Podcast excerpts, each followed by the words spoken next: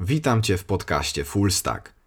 Nazwa tej audycji zobowiązuje, więc moim drugim gościem jest nie kto inny jak właśnie Full Stack Developer.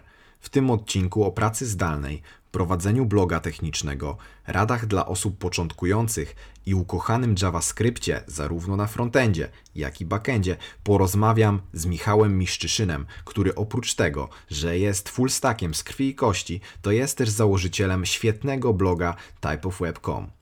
Po wysłuchaniu nagrania koniecznie zajrzyj do przypisów, gdzie znajdziesz bardzo wartościowe linki. Zachęcam także do dzielenia się waszymi komentarzami pod tym nagraniem.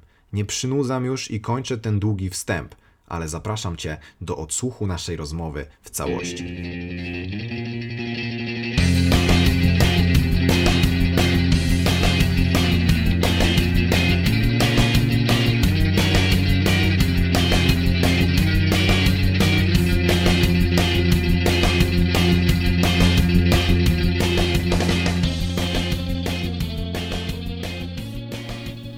Cześć, cześć, witam wszystkich. Zanim przejdziemy do pytań, taka mała dygresja. E, jeżeli słuchają nas jacyś początkujący podcasterzy, tacy jak ja, i wpadną na pomysł, żeby nagrywać z użyciem Discorda, no to jednak e, radzimy unikać tego narzędzia, bo tak nagraliśmy ostatnim razem, że dzisiaj będziemy nagrywać drugi raz ten sam podcast.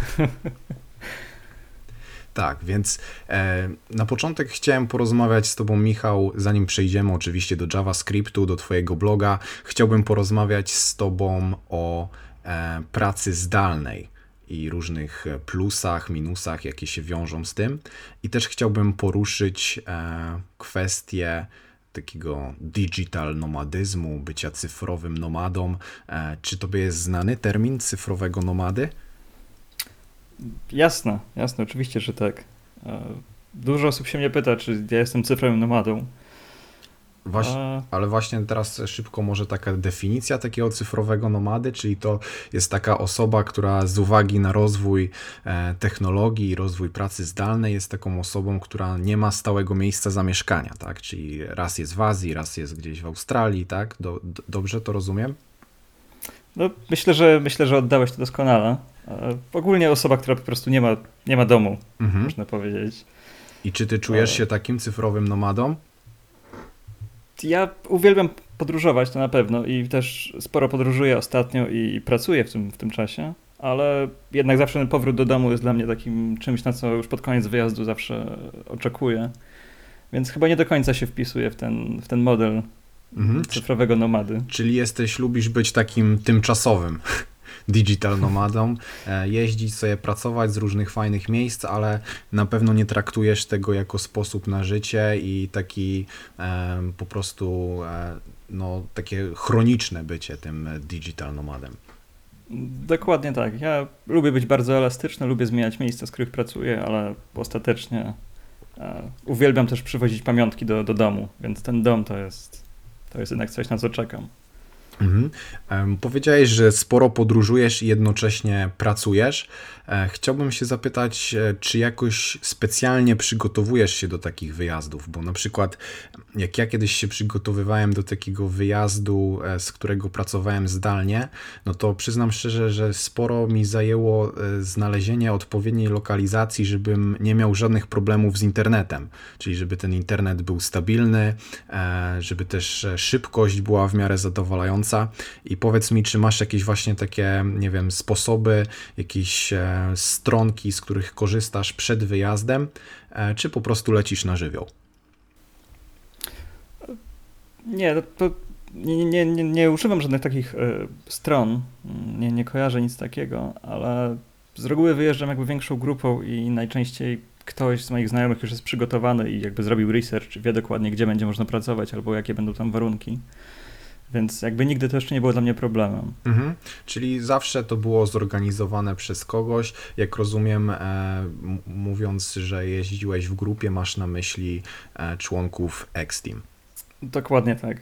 No i w ogóle podróże teraz jakby wszędzie jest blisko, wszędzie jest internet. W ogóle podróżowanie po Europie to jest jakby zero problemów.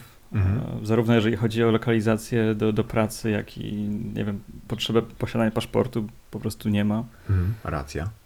jest to, jest to super łatwe. Podróże gdzieś dalej, typu Azja albo, nie wiem, Afryka, tak jak ostatnio byłem, to jest już, wymaga trochę więcej przygotowania rzeczywiście, aczkolwiek no, jeżeli się wybiera jako cel te duże miasta, to w ogóle masz zawsze super internet wszędzie. Mhm.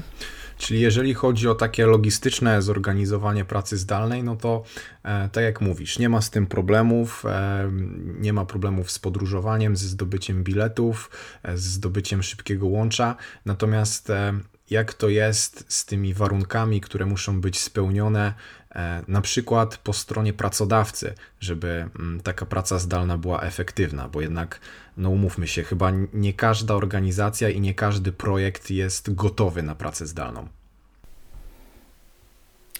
Trudno, trudno mi powiedzieć, czy każdy projekt jest na to gotowy, ale myślę, że każda firma mogłaby być na to gotowa, gdyby tylko chciała.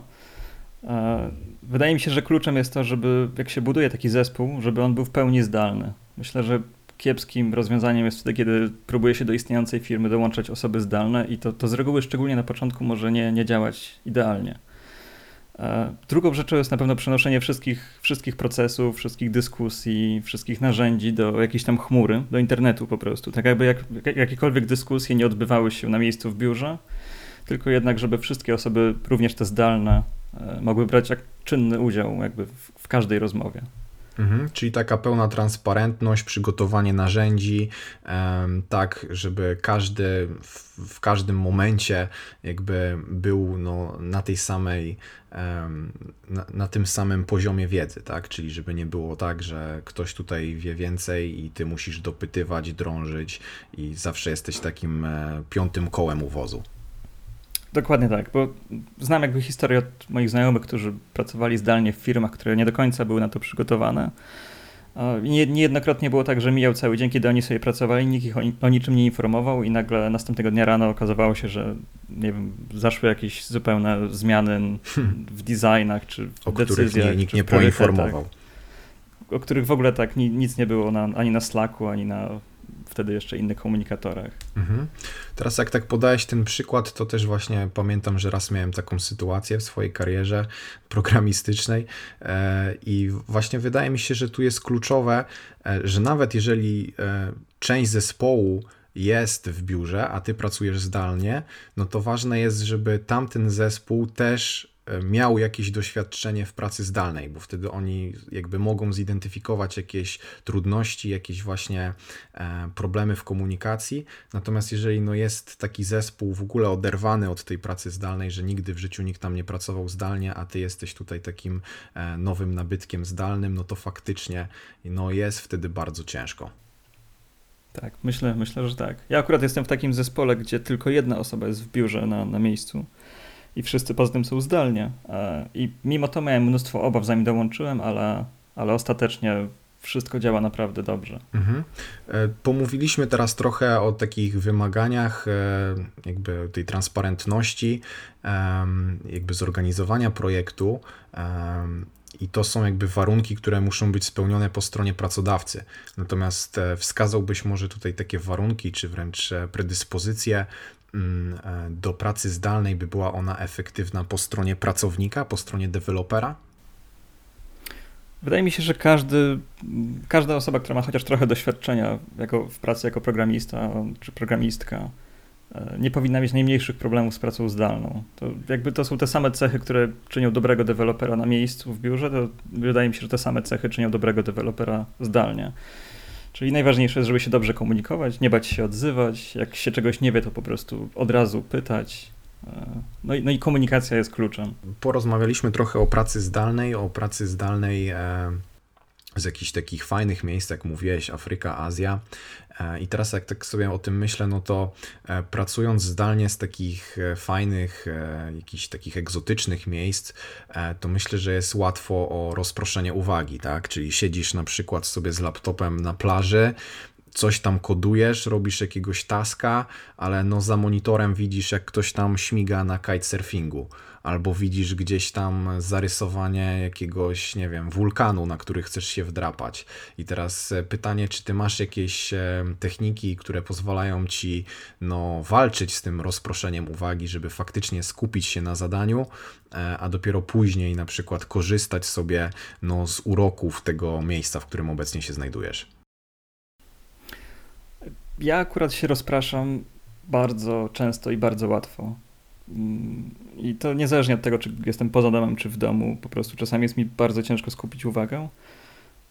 No i mam, mam takie jakby dwie metody, które staram się stosować. Pierwsza jest taka, żeby nic nie robić na siłę, to znaczy kiedy po prostu coś mi nie idzie i się nie mogę na tym skupić, to wychodzę na spacer. I dzięki temu, że mam bardzo elastyczne godziny pracy, to mogę równie dobrze popracować kiedykolwiek indziej i kiedy będzie mi to bardziej pasowało. Mm, no i a druga rzecz, taka, która też pewnie więcej osób, yy, która się może przydać jakby w szerszej publiczności, to jest używanie Pomodoro, czyli wyznaczanie sobie takich krótkich przedziałów czasu, kiedy jest się na maksa skupionym tylko na jednej rzeczy, w tym czasie wyłączam wszystkie inne powiadomienia, nie wiem, Slacka, maila, mm, tego typu rzeczy i skupiam się tylko i wyłącznie na pracy, na przykład przez 20 minut. I potem przez 5 minut sprawdzam, nie wiem, fejsika albo, albo maila i potem wracam na kolejne 20 minut do pracy i tak w kółko. Mhm. E, a masz jakieś aplikacje, które wspomagają to, czy po prostu sobie to już kontrolujesz sam, że ustawiasz sobie timer, nie wiem, w smartfonie, czy tam w zegarku i to ci odlicza te 20 minut, czy, czy właśnie jest jakaś na przykład e, dedykowana aplikacja, którą byś e, polecił do tego? Akurat nie mam żadnej, której bym polecił. E, korzystałem z kilku na telefonie mm, i na komputerze i z takiej, która blokowała na czas jakby pracy dostęp do internetu i z takiej, która na czas przerwy blokowała ci zupełnie dostęp do ekranu. I to bo myślę, że po prostu trzeba potestować i wybrać coś, co każdemu będzie pasowało. Mhm, czyli dla każdego coś dobrego. I tak. e, i czy ja dobrze zrozumiałem, czyli 20 minut pracujesz, a ile trwa później czasik na fejsika i na jakieś takie rozproszenie? Ile, ile czasu? No, w standardowej wersji to jest 20 minut pracy, 5 minut przerwy i tak w kółko 4 razy okay. i potem jest jakaś tam dłuższa przerwa. Aha, aha. Okej, okay, czyli, czyli to jest twój, twój sposób na rozproszenie, e, spacer albo właśnie takie bloki skupienia się na danej czynności, e, więc e, wszystkich ludzi, którzy mają problemy z rozproszeniem uwagi, no to odsyłamy do techniki Pomodoro. Może dla nich się spełni E, tak jak e, wobec ciebie, e, będzie po prostu dla nich skuteczna.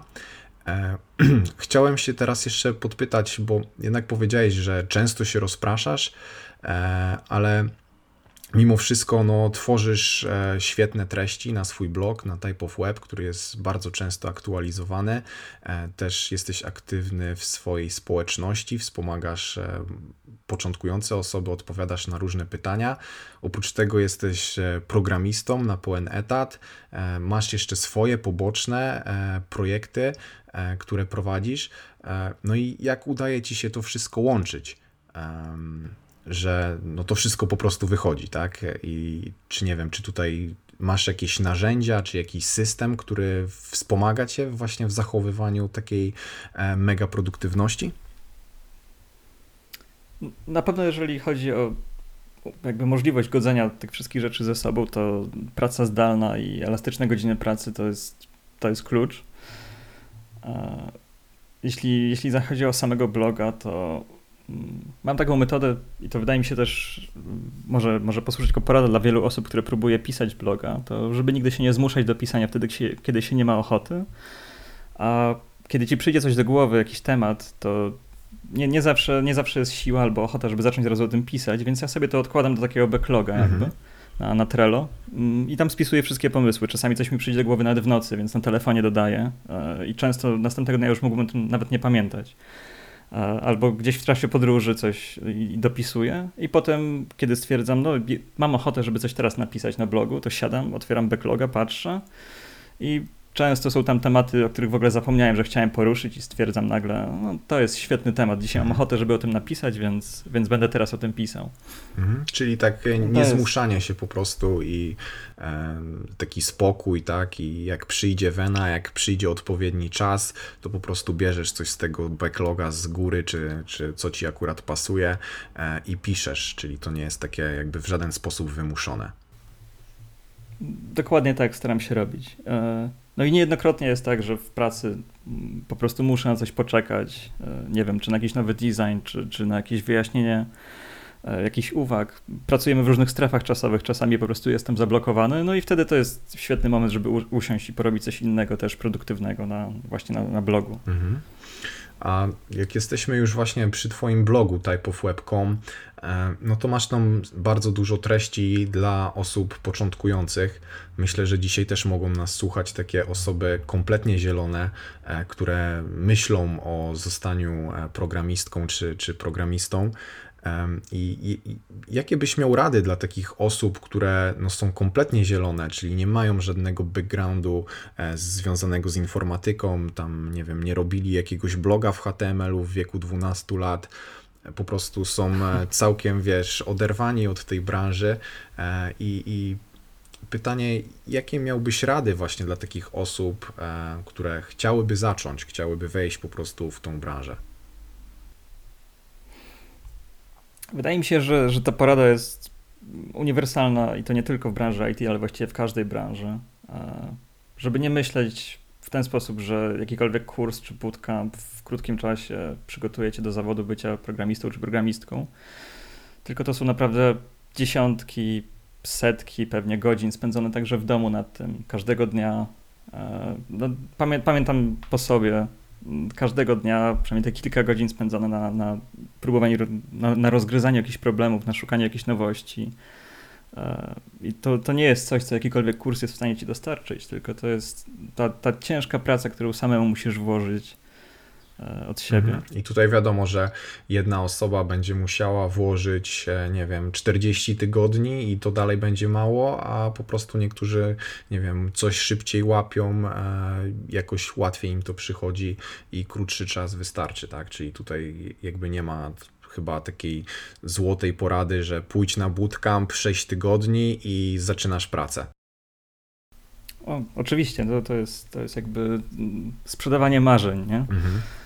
No tak, niestety wiele firm chyba, tak myślę, żeruje e, teraz na, na tej właśnie koniunkturze, że jest dużo osób, które faktycznie chcą się przebranżowić, no i wydaje mi się, że, że te takie bootcampy, które obiecują, że 6 tygodni z nami tutaj sobie posiedzisz i później jesteś już junior deweloperem, e, no to jest to trochę nie fair i, i może to faktycznie trochę osób się zawieść e, na takiej po prostu reklamie.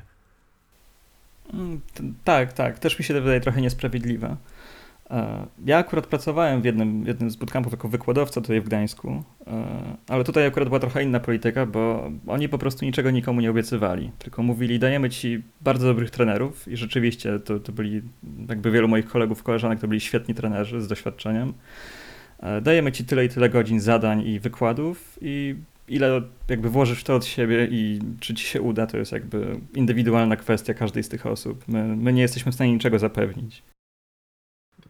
No tak, czyli, czyli właśnie polecamy takie bootcampy, które e, są jakby fair wobec uczestników, które zapewniają e, świetnych coachy, świetne materiały, ale też są szczere i mówią, że po prostu słuchajcie, e, dajemy wam tu wszystko na tacy, ale no jednak to, czy dostaniesz pracę jako junior, czy, czy nie, no to już to jest wszystko w twoich rękach, bo jednak no takie slogany, że po sześciu tygodniach będziesz pracował na projekcie, faktycznie no nie jest, nie jest to do końca fair, że, że tak ludzie są nabierani. Tak, te, też tak myślę, absolutnie. Mhm. Jesteśmy teraz e, przy temacie takiej wiedzy mm, i rad dla osób e, początkujących. To teraz chciałbym wejść już nieco w świat JavaScripta, bo myślę, że o tym też jest głównie Twój blog Porusza on tam tematykę Reacta, Angulara, Vue, Node.js'a. E, I o tyle, o ile taki senior developer, takie osoby, które no już trochę napisały tego kodu w swoim życiu, e, no to te wszystkie frameworki w miarę ogarniają, tak, że to jest jakby koncepty są podobne, można przysiąść, można sobie zobaczyć, jak się robi kontroler, jak się robi model i taka osoba z doświadczeniem zawsze jakoś sobie się w tym wszystkim ogarnie. Natomiast wydaje mi się, że takie początkujące osoby e, no, mogą być zagubione w tym świecie JavaScriptu, że jest tyle rzeczy, tyle bibliotek, tyle różnych frameworków, tyle różnych podejść, że można się w tym wszystkim zagubić. I teraz, czy masz tu jakąś radę, jak się w tym wszystkim odnaleźć, w którą stronę iść, na jakim frameworku czy bibliotece się skupić, by być atrakcyjnym na rynku pracy? To ja bym polecał taki pragmatyzm na maksa, czyli wybrać sobie jedną technologię, która jest najbardziej popularna w JavaScriptie. Nie wiem, w tym momencie będzie to React prawdopodobnie. Nauczyć się tego, spróbować znaleźć pracę w, tym, w tej technologii. Na pewno będzie mnóstwo firm, które przez jeszcze parę dobrych lat będą używali, nawet jeżeli wyjdzie coś nowego, to o pracę nie powinno być trudno. I jakby kierować się trendami, to, to byłaby moja ogólna rada. A później wydaje mi się, że warto postawić po prostu nauczanie się teorii i, i wzorców projektowych, które są uniwersalne, niezależnie od tego, jaki framework jest akurat na, na topie. Mhm. Czyli w pierwszej kolejności opanowanie jednego takiego mm, no, mainstreamowego frameworka czy, czy biblioteki, a w drugiej kolejności już taka solidne przyswojenie takich, takiej wiedzy ogólnej, czyli właśnie jakieś e, wzorce projektowe. Tak, to, to byłaby moja porada.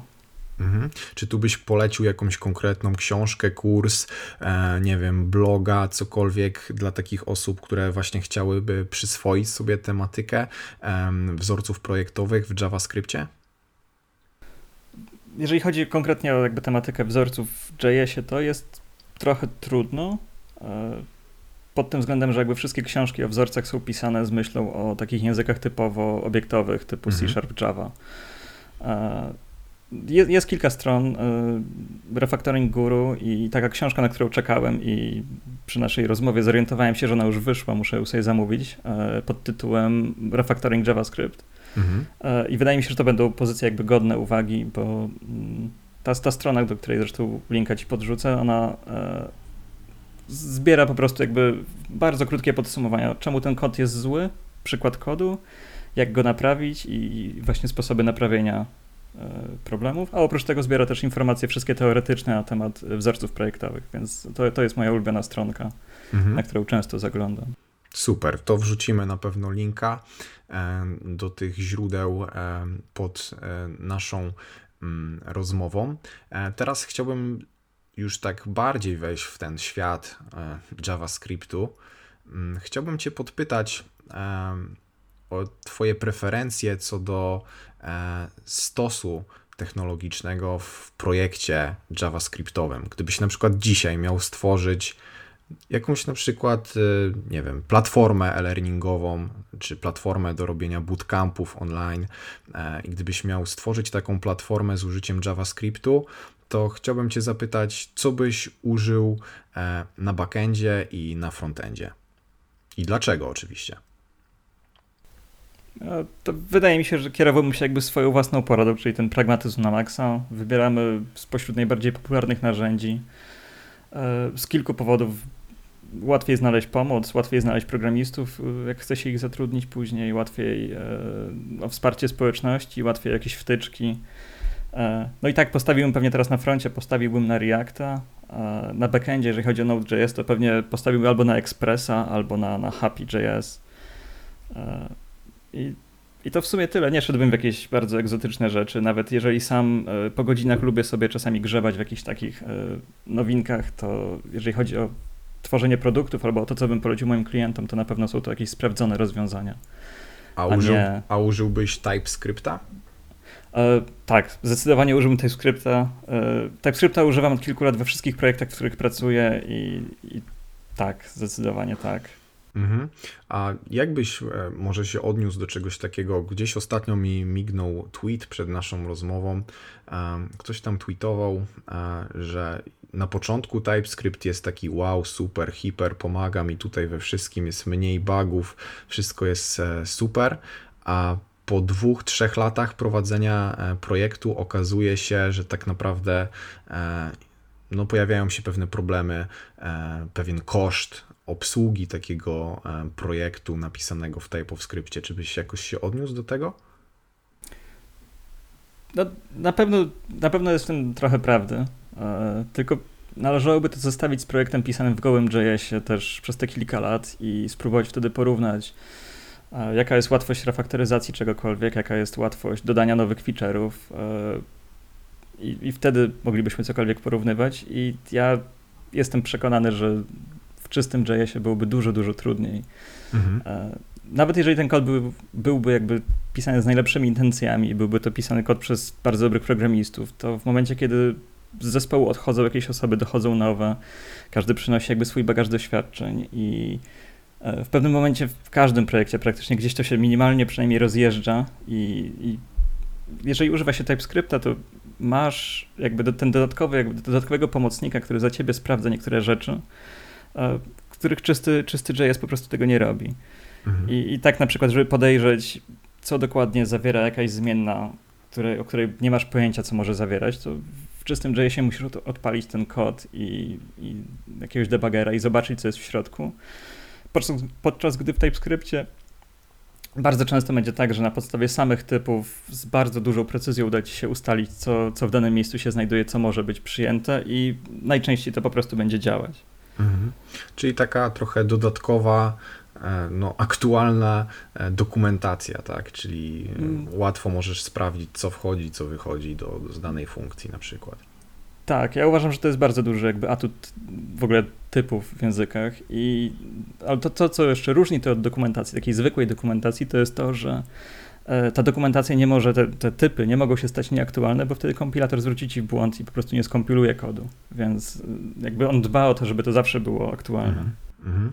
I teraz e, na przykład załóżmy, że powiedziałeś mi o tym TypeScriptie, wracam teraz jutro do pracy, do swojego teamu, który obecnie nie pracuje w TypeScriptie i jak myślisz, jeżeli jest to taki no, team e, statystyczny, tak, czyli trochę juniorów, trochę, trochę regularów, paru jakichś takich seniorów, e, to myślisz, że mm, jakby długo by trwało wprowadzenie TypeScripta do, do jakiegoś e, takiego projektu, który jest w początkowej fazie, tak żeby wszyscy ogarniali, wiedzieli jak, jak budować projekt, jak pisać składnie, jak się przestawić na ten paradygmat? Czy, czy, czy to jest e, kwestia, nie wiem, dwóch tygodni, czy dwóch miesięcy? Właśnie i to jest jakby często, często ten problem, bo dużo osób myśli, że TypeScript to jest taki język typowo obiektowy i tam trzeba pisać tak jak w C Sharpie albo jak w Javie. E, I oczywiście można, ale moim zdaniem to w ogóle, to w ogóle nie pasuje jakby do, do specyfiki naszego środowiska JS-owego. I takie wdrożenie TypeScripta do, do projektu JavaScriptowego wcale nie jest trudne, bo nie trzeba zmieniać paradygmatów programowania, nie trzeba wprowadzać żadnych nowych wzorców. E, zmieniasz tylko kompilator, albo i nie, bo teraz można używać TypeScripta również w Babelu. Mhm, no tak. E, podpinasz to i, i włączasz, możesz włączyć, jeżeli masz dużo kodów w czystym JS-ie, możesz włączyć ten tryb w TypeScriptie sprawdzania JavaScriptu już istniejącego i on ci powie, gdzie musisz dodać typy, żeby on mógł zacząć dobrze działać i możesz tak by robić sukcesywnie. E, w momencie, kiedy coś zmieniasz, dodajesz typy, a reszta kodu zostaje taka, jaka jest. Mhm. Mhm. A jak jest na przykład, e, teraz takie pytanko mi przyszło do głowy, no jednak coś sobie piszę tam w Reakcie i mam dostęp do różnych bibliotek, tak? Mam jakiś, nie wiem, date picker, mam na przykład jakieś rzeczy do obsługi formularzy, mam jakieś helpery do obsługi Google Mapy i teraz jak chcę podpiąć na przykład taki komponent, e, który no nie jest przystosowany mm, do TypeScripta, chcę go podpiąć do projektu typowo już gdzie używam TypeScripta, e, czy tutaj są jakieś, e, nie wiem, bolączki przy, przy korzystaniu z takich bibliotek, które no nie są przystosowane do pracy z TypeScriptem? Jeżeli korzystasz z tych najpopularniejszych bibliotek, to bolączek będzie raczej niewiele. To znaczy, e, jest takie repozytorium na, na GitHubie Definitely Typed i możesz do istniejących paczek, które nie są napisane w TypeScriptie, możesz doinstalować typy. E, one się znajdują na, na NPM-ie. Mm, wszystkie ich nazwy zaczynają się od małpa types. Aha. I instalujesz, jeżeli instalujesz, nie wiem, e, Lodasha, to robisz npm install Lodash, jak chcesz zainstalować typy, to robisz npm install małpa types łamane na Lodash. Mhm. I wtedy ci się ściągają typy do, do Lodasha. E, oczywiście, ponieważ te paczki jakby są rozwijane osobno od, od e, bibliotek, to czasami zdarzają się w nich błędy, albo że się rozjeżdża jakaś wersja, albo coś jest nieaktualne i tak, tak, bywa, bywa z tym problem. Ale tak jak wspomniałem, że używasz tych najpopularniejszych paczek, to, to tych problemów jest niewiele. Gorzej jest, jak chcesz ściągnąć jakiś bardzo egzotyczny komponent, jakiś mhm. specjalny, tak jak wspomniałeś, nie wiem, date picker, który robi coś tam i on w ogóle mhm. może nie mieć typingów przez nikogo jeszcze napisanych, ani przez autorów, ani przez w tym, w tym repozytorium. Mhm.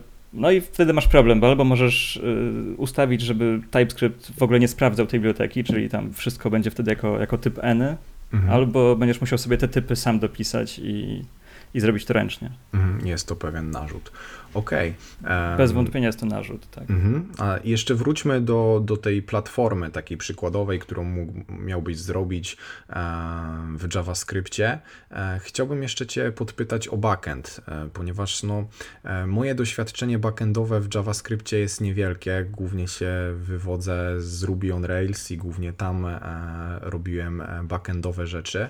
I tam no to miałem zawsze prosto, tak, bo jednak w projektach Railsowych masz E, narzuconą z góry konwencję e, i no, w każdym takim nowym projekcie Railsowym jestem w stanie się odnaleźć. Wiem, jak działają migracje, wiem, jak się pisze kontrolery, e, wiem generalnie, jak są testy zorganizowane.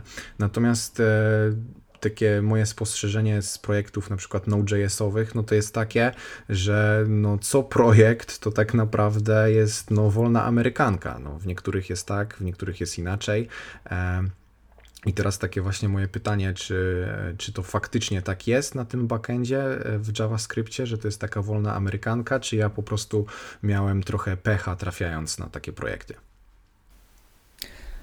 Wydaje mi się, że tak jest, e, bo nie, nie mamy jakby jednego takiego rozbudowanego frameworka, który by dostarczał wszystko, co jest niezbędne do zbudowania backendu. E, Express dostarcza tak naprawdę routing i jakieś tam middleware, a resztę musisz sobie dorobić sam. Jeżeli chcesz się komunikować z bazą danych, to musisz znaleźć bibliotekę do komunikacji z bazą danych. Jeżeli chcesz robić e, ORM, to musisz mieć bibliotekę do, do tego. Jeżeli chcesz e, łączyć się z innymi zewnętrznymi API, to też musisz mieć bibliotekę do tego i tak dalej, i tak dalej. I jakby musisz sobie do tego swojego stosu technologicznego sam dobierać narzędzia. No i jest to problem. Jest to problem, szczególnie jak się zaczyna jakiś problem, e, jakiś projekt od zera i bez wątpienia jest to projekt dla osób, które mają małe doświadczenie, bo po prostu nie wiedzą, co mają wybrać. Mhm. E, no i wtedy znowu kierowałbym się popularnością paczek na, na NPM czy tam na GitHubie i wybierał spośród rozwiązań, które są popularne i sprawdzone. Mhm.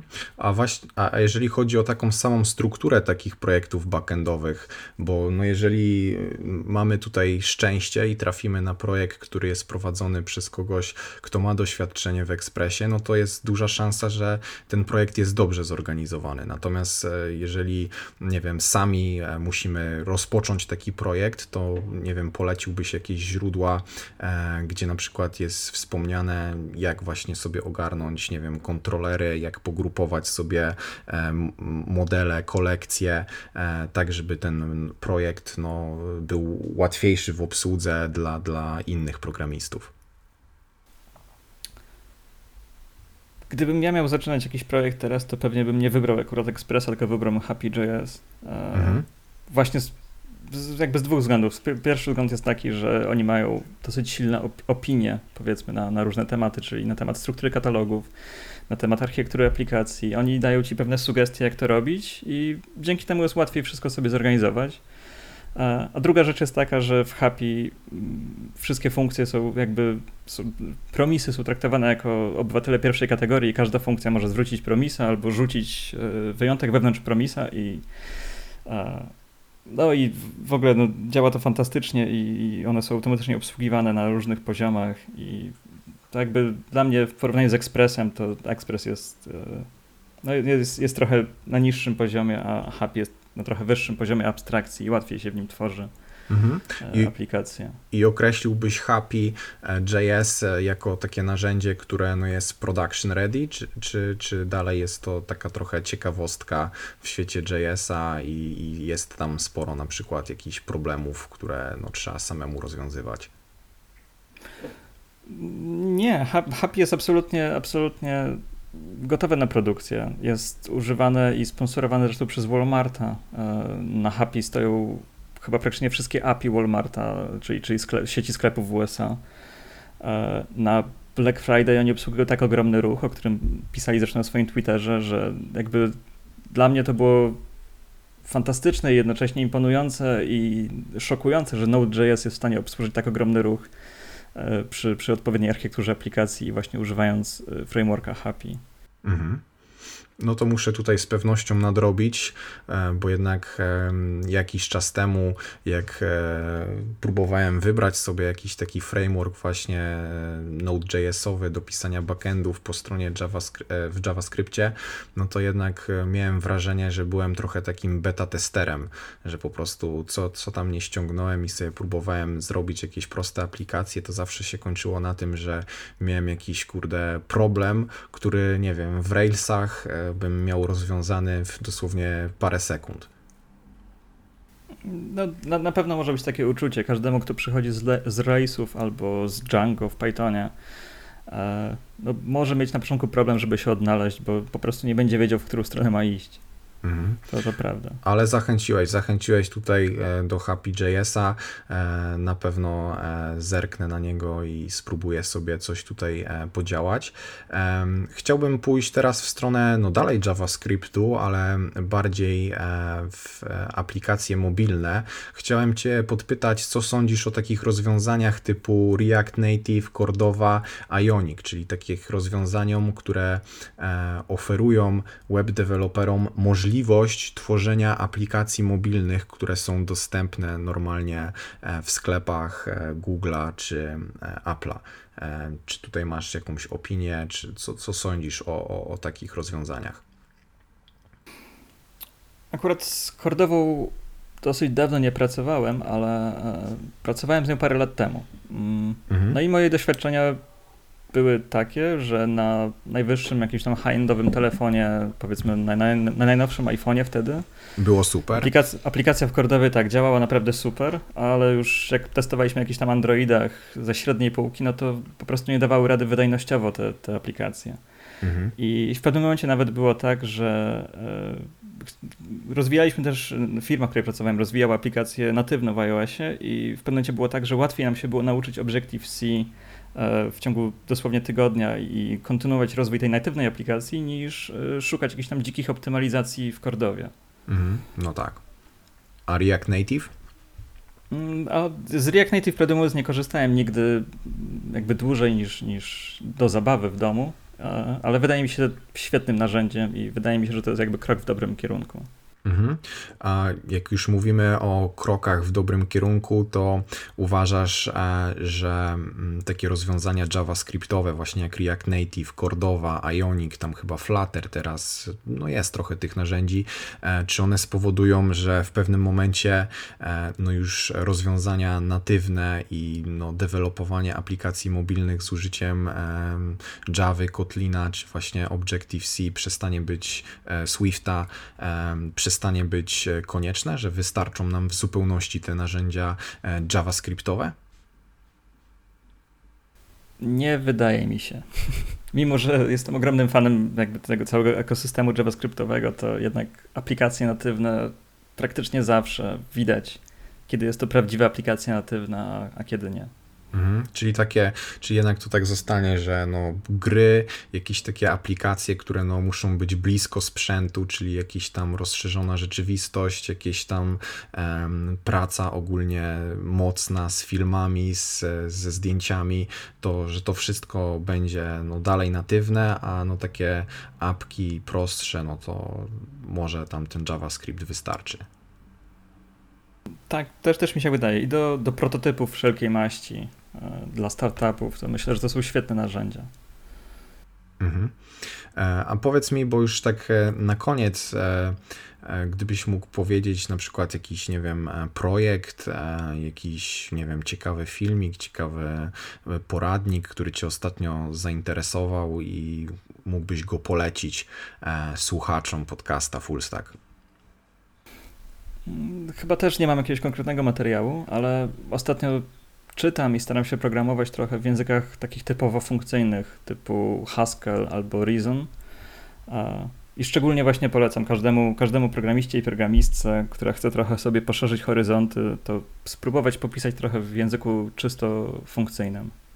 Mhm. Czyli tak po prostu, e, jak to mawiają coache, wyjść z tej swojej strefy komfortu i spróbować czegoś innego. To jest, myślę, że to jest świetne określenie. Wyjść ze strefy komfortu. Okej, okay. to jeszcze powiedz mi, Michał, na koniec, e, no bo jak tak podróżujesz, pracujesz dużo ze startupami ze Stanów, e, czy ludzie się podejmują e, wymówienia Twojego nazwiska?